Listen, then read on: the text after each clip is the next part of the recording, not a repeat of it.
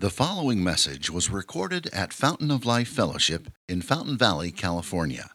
For more information, visit www.folfcrc.com.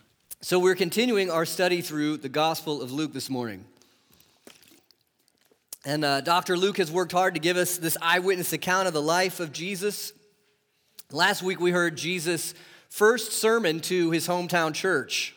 So he's becoming notable. He's becoming famous. And he comes home. Everybody's there. And he made this shocking claim. I want to be reminded of this with you. If you can look with me at 4:18-19. Luke 4:18-19. So Jesus here is reading a section from the prophet Isaiah. The prophet's talking about this mysterious figure called the servant of the Lord who's really going to come and overwhelm everything. He's going to renew everything. He's going to change societal structures. He's going to lift up the poor. Well, let's look at it. What does Jesus say? Luke 4:18-19. He's quoting from Isaiah. Jesus said in that message, "The Spirit of the Lord is upon me because he's anointed me to proclaim good news to the poor. He sent me to proclaim liberty to the captives and recovering of sight to the blind, to set at liberty those who are oppressed, to proclaim the year of the Lord's favor."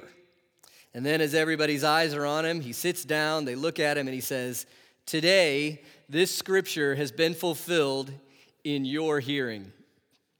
So it's really an incredible claim, isn't it? All the promises of God throughout what we would call the Old Testament, Jesus reads it in this sermon, sits down, they're all looking at him and says, "I'm the one, today, right here. I'm all the promises fulfilled. I'm the servant of the Lord.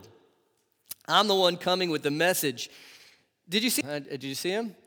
1, 2, 3. He's got a message, right? He's the servant of the Lord with a message. And who's he speaking to? Good news to the poor. So those who are lost, those who are broken, those who are outsiders, good news. Another thing he's got to proclaim. He sent me to proclaim liberty to the who? Captives. So you're in debt, you're in bondage, you're in slavery, you're in addiction, you can't get out, someone owns you. He's going to proclaim liberty. There's another thing he wanted to proclaim, verse 19, to proclaim the year of the Lord's favor. We can at least say this, it's time for God's grace to land. God is going to come to those who don't deserve it. He's going to come to the outsider, he's going to come to the helpless, and he is going to generously love them and bless them and restore their fortunes. He's going to heal them. And then Jesus says, "I'm the one. I'm the one." What a message, huh? What an incredible message. Can any of you use a little bit of that? Jesus' grace, Jesus' favor, Jesus' provision. Promising, isn't it? Liberation. I think the question for the text today is, it's for the skeptic. So you ever been to a sermon, he said, "Well, that sounds nice, but is this real? Can this be real? Can this really happen? Nice words, but is there any reality here?" You think anybody might have thought that when Jesus is like, "Hey, Isaiah 61, right here." I think Luke has anticipated us. If we're saying, "Yeah, I don't know, prove it," Luke says, okay. Jesus even says, "Okay, I'll prove it. I'm the one whose word has authority to liberate." So this is what we're going to look at today. We're going to see two examples from just the beginning of Jesus' ministry of his authority to set people free because of who he is. Two examples. Then we're going to see the scope of his liberation. Who's it for? Was it just for people back then? Is it just for people who go to church? Who's it for? So two examples of liberation, the scope of Jesus' liberation, and then the last one, we're going to go into, I guess, the depths of his liberation, what it means for us today. So let's look. First of all, two examples of liberation. Now, this is a story. See, let's, if you can, try to imagine you're there. Galilee, he's teaching them on the Sabbath. Verse 32, how does the audience feel? And they were astonished at his teaching. Now, I wish I could pull that off. If you could see yourselves from up here, some of you you're tracking. Others of you are trying. Some of you, I'm giving the gift of peaceful rest.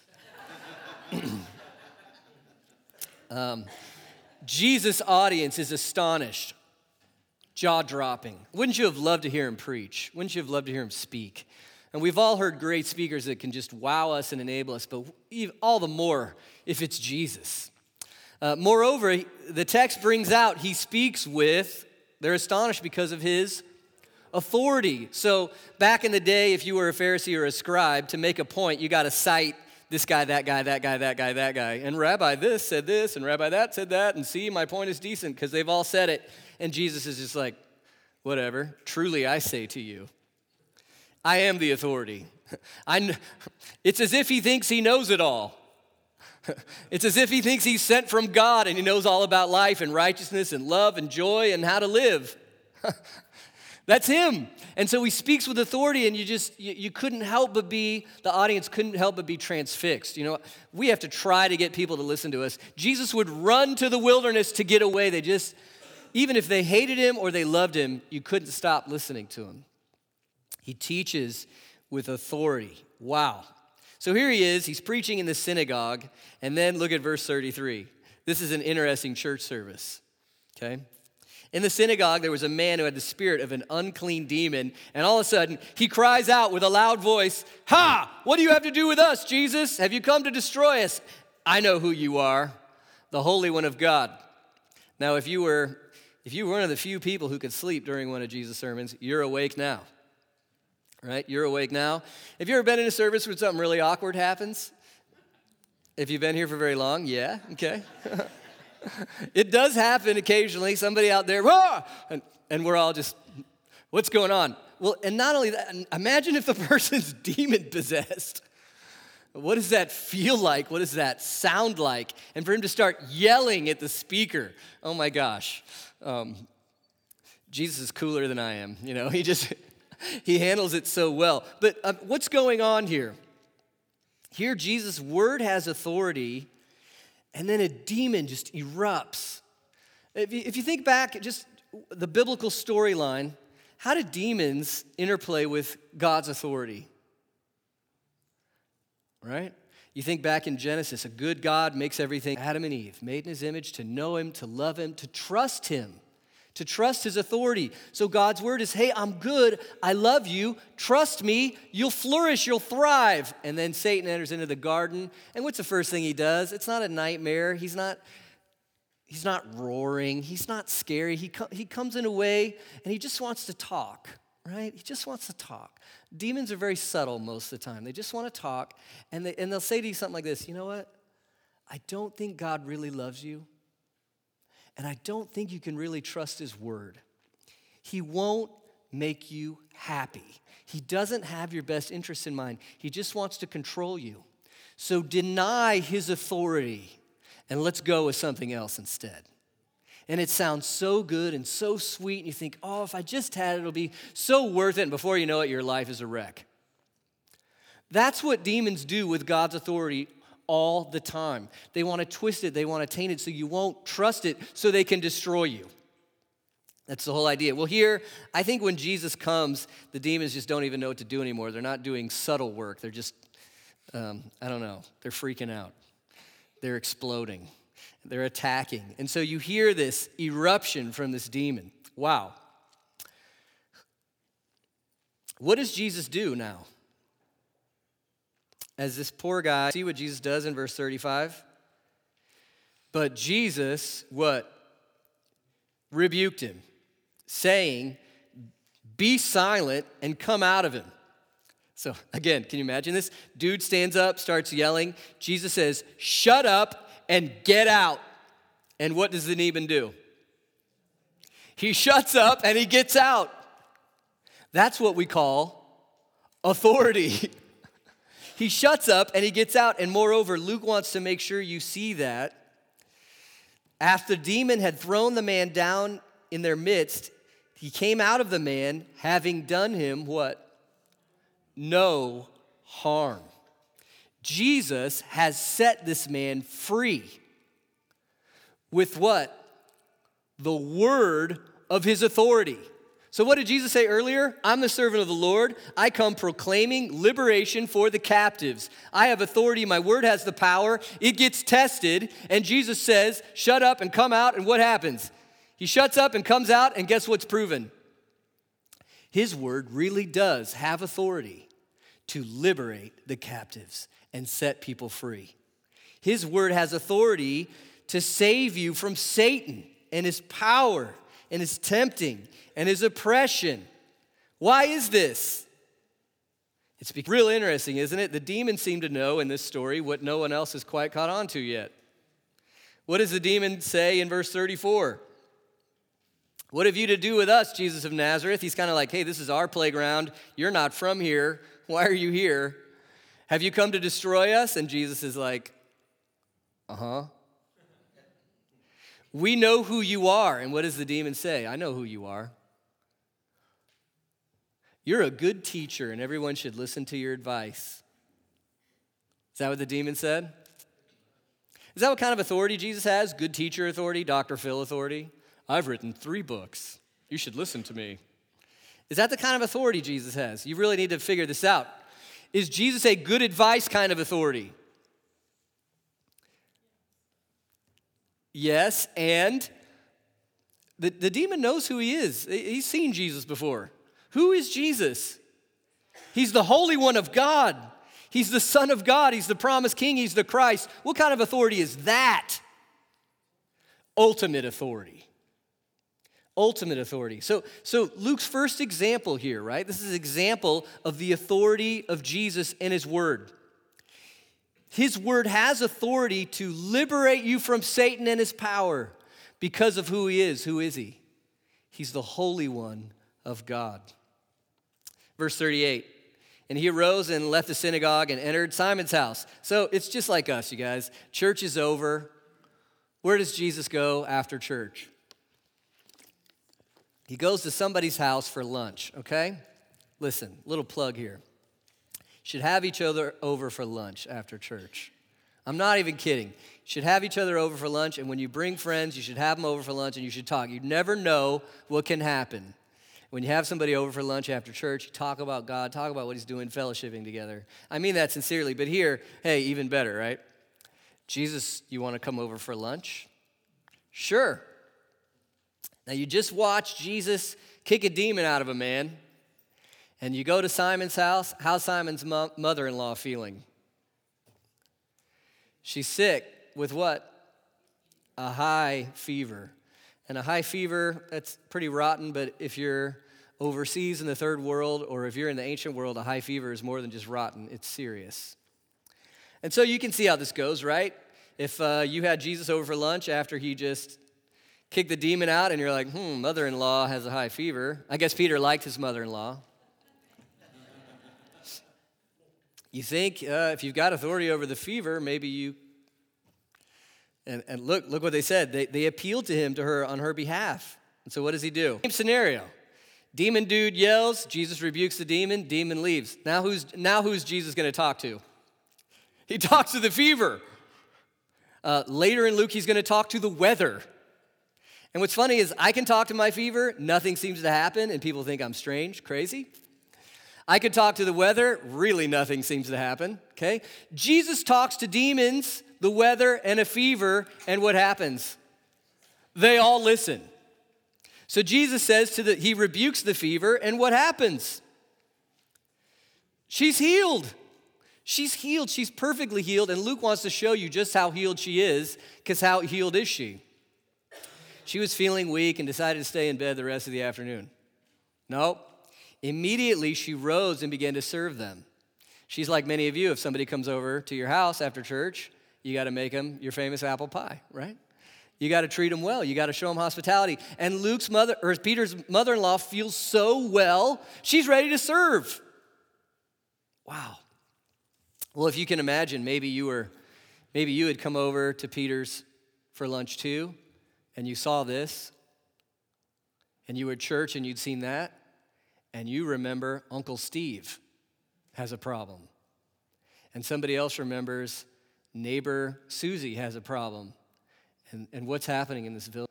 And look at how Jesus spends his Sunday evening. Verse 40, when the sun was setting, all those who had any who were sick with various diseases brought them to him.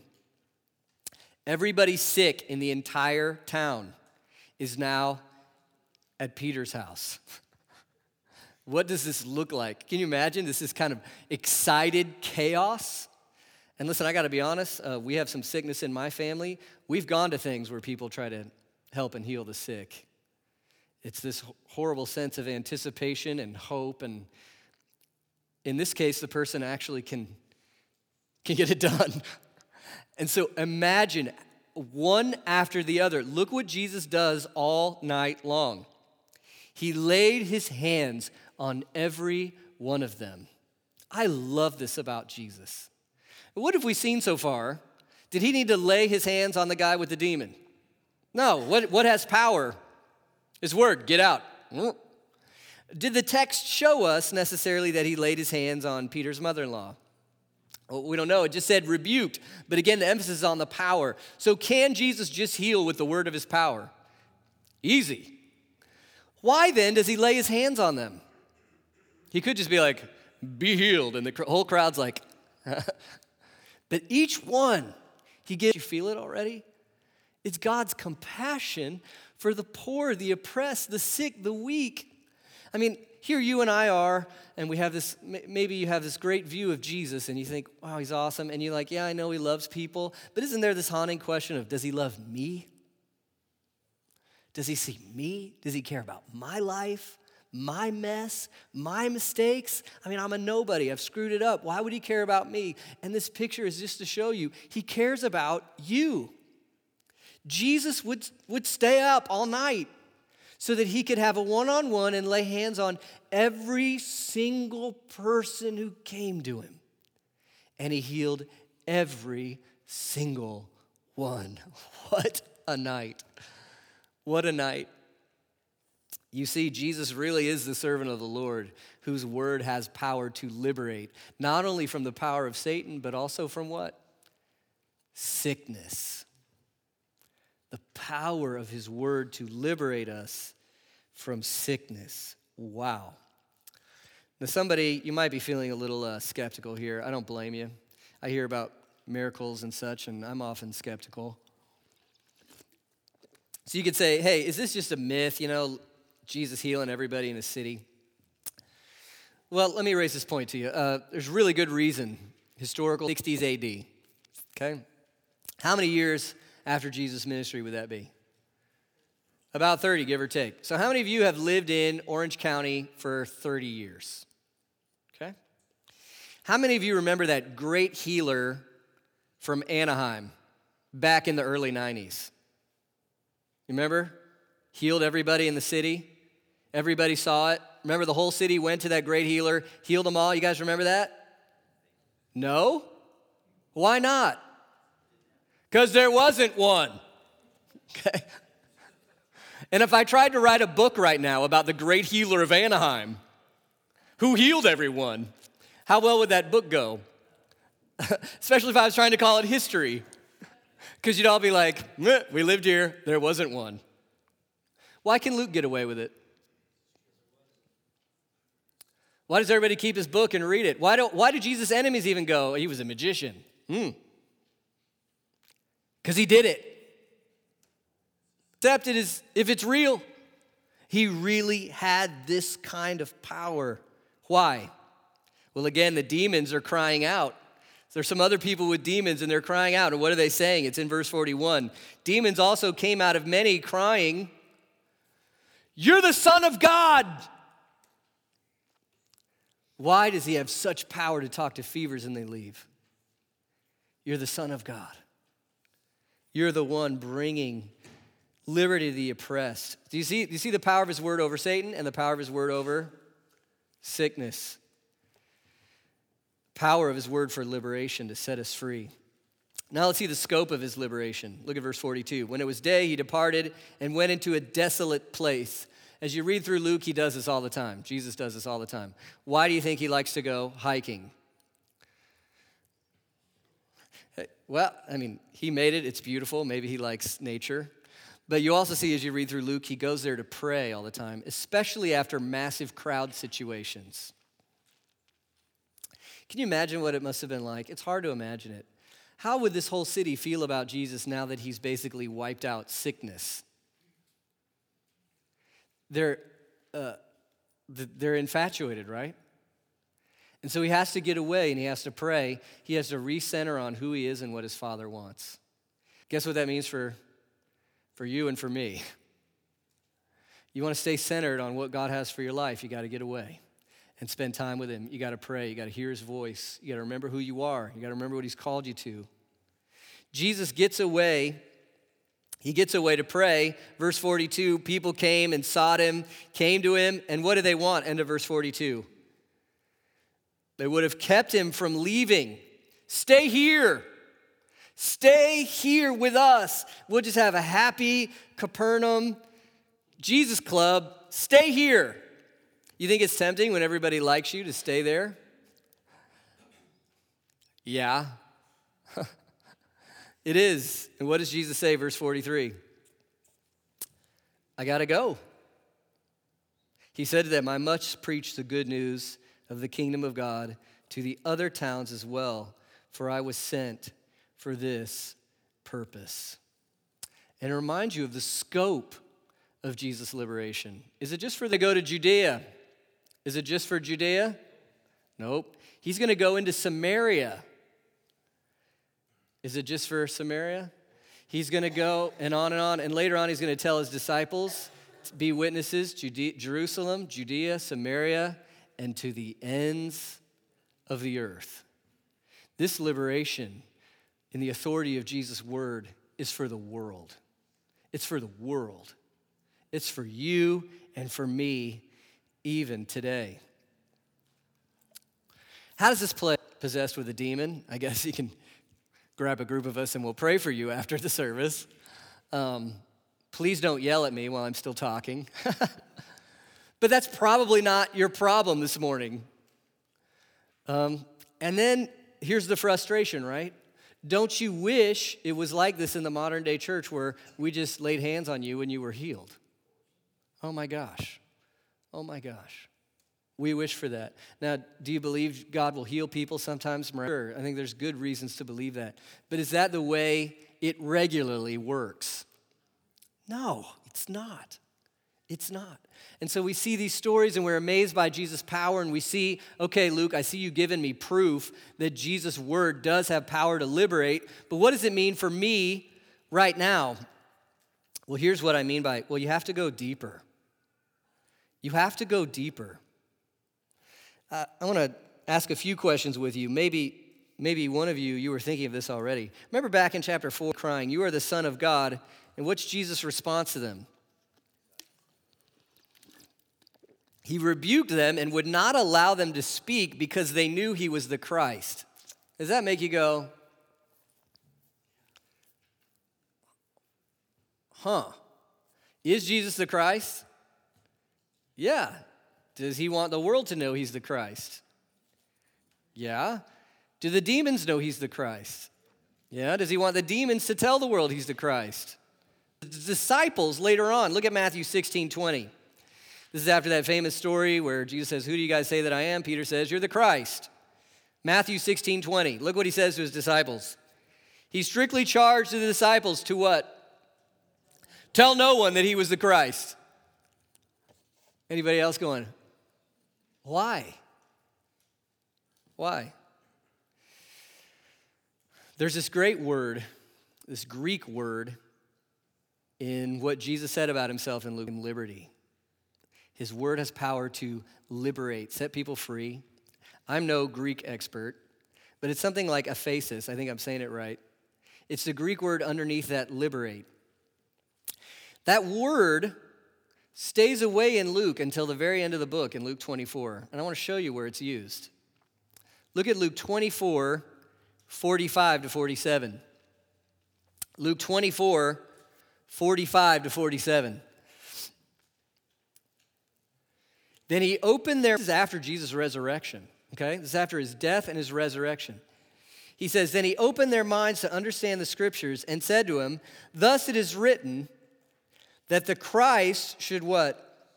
Suffer, and on the third day rise from the dead, and that repentance for thee, and guess what that forgiveness word is? Aphasis. It's a liberating forgiveness. It's a forgiveness that sets you free.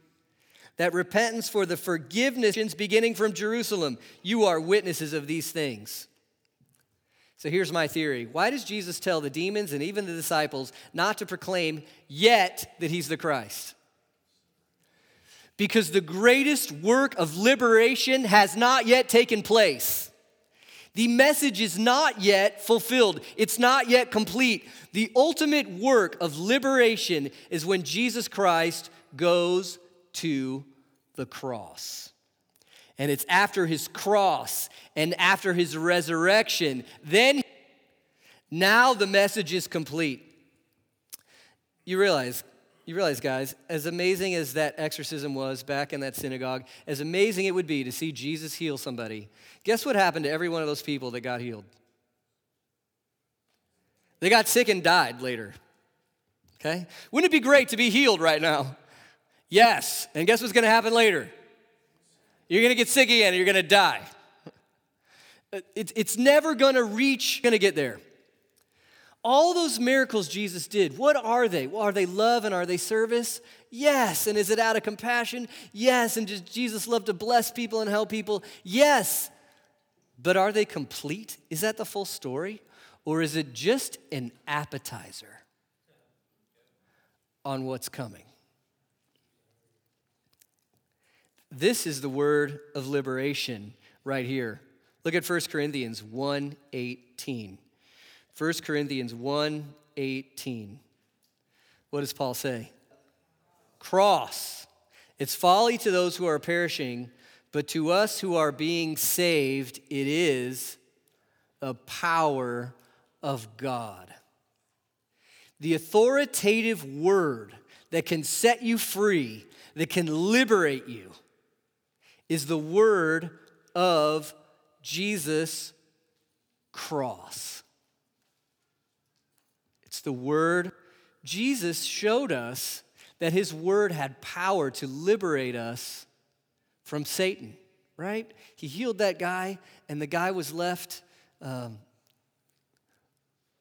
peace, healthy, whole. How does Jesus how does the word of the cross liberate you and me from the work of Satan right now? Huh. First of all, there's the penalty of sin. You know, Satan's known as the accuser, right? This is what he does. So he's going to tempt you. Word. Let's go to, and then what's some of the sins in this room?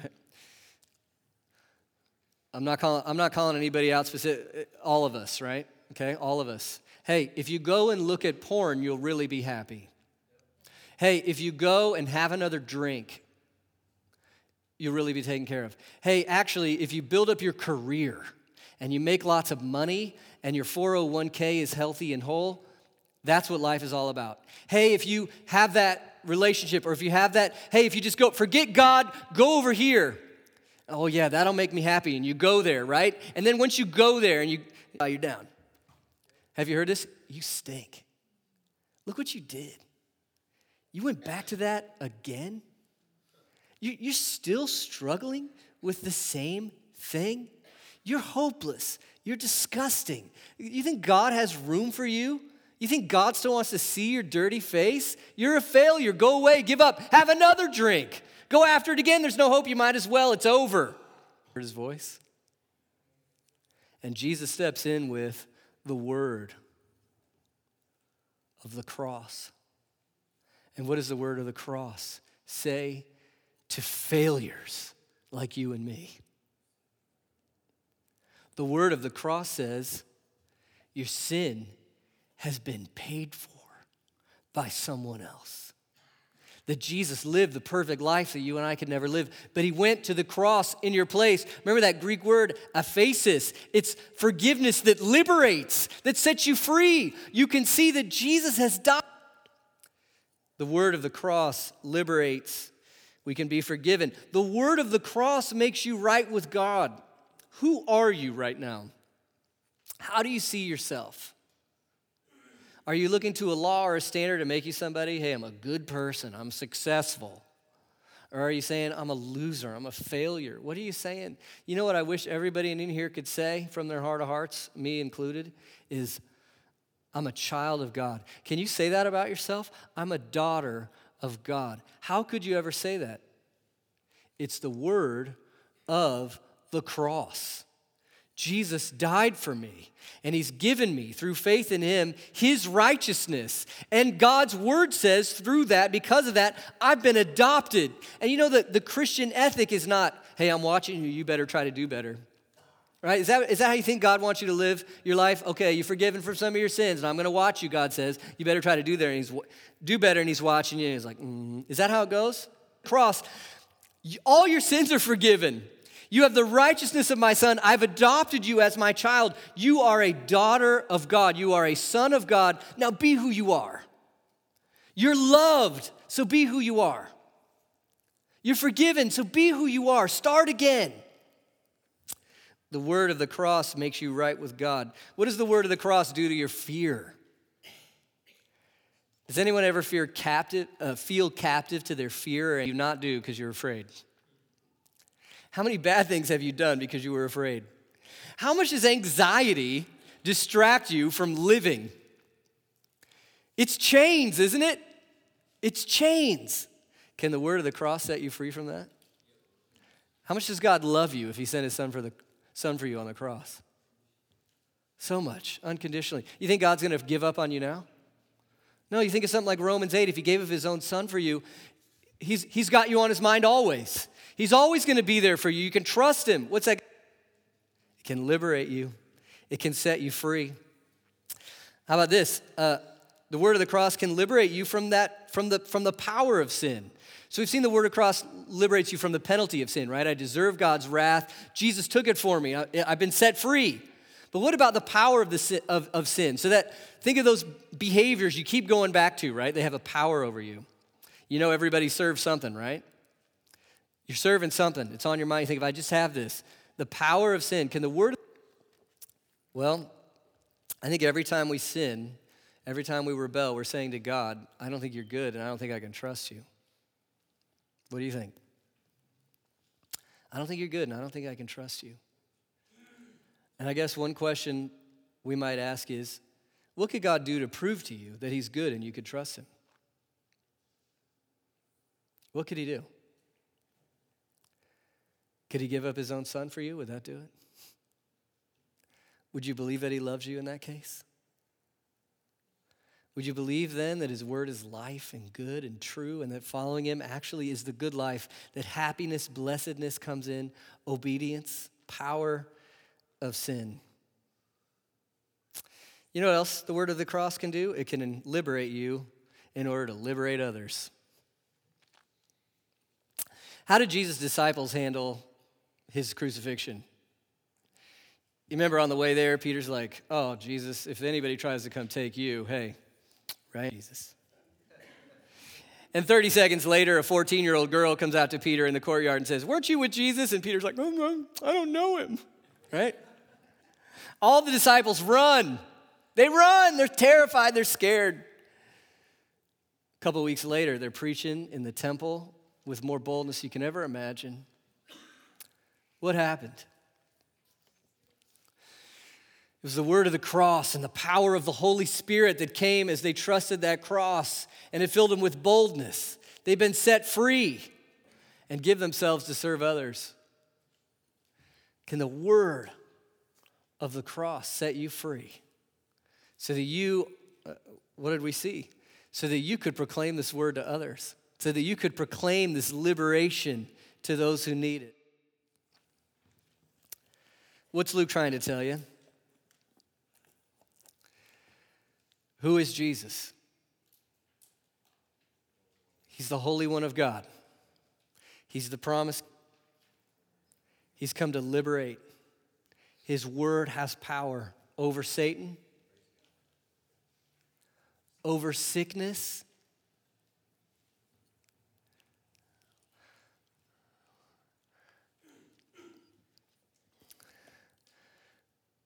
Does his word have power over sickness? When are we going to taste that? Does the word of the cross give you? He rose. And what's his promise to us? We will rise. No more sickness. No more pain. No more sin. His word has authority to liberate because he's the Son of God who died for our sins and rose from the dead. Now the question for you and for me is, do you know that liberation? Have you been set free? Where can he set you free more fully? You know, it's been said, it's slavery out of the slave. If you trust Christ, you have been set free. And now the work is to learn it. It's to experience it. It's to trust it. It's to believe you are who he says you are and live in the light of that. Jesus' word has power to liberate us because he's the Son of God who died for our sins and rose from the dead. Press into and share it with others. Isn't that what this text is about? May it be so. Let's pray. Thank you for listening, and we invite you to visit us Sunday mornings here at Fountain of Life Fellowship. For more information, visit www.folfcrc.com.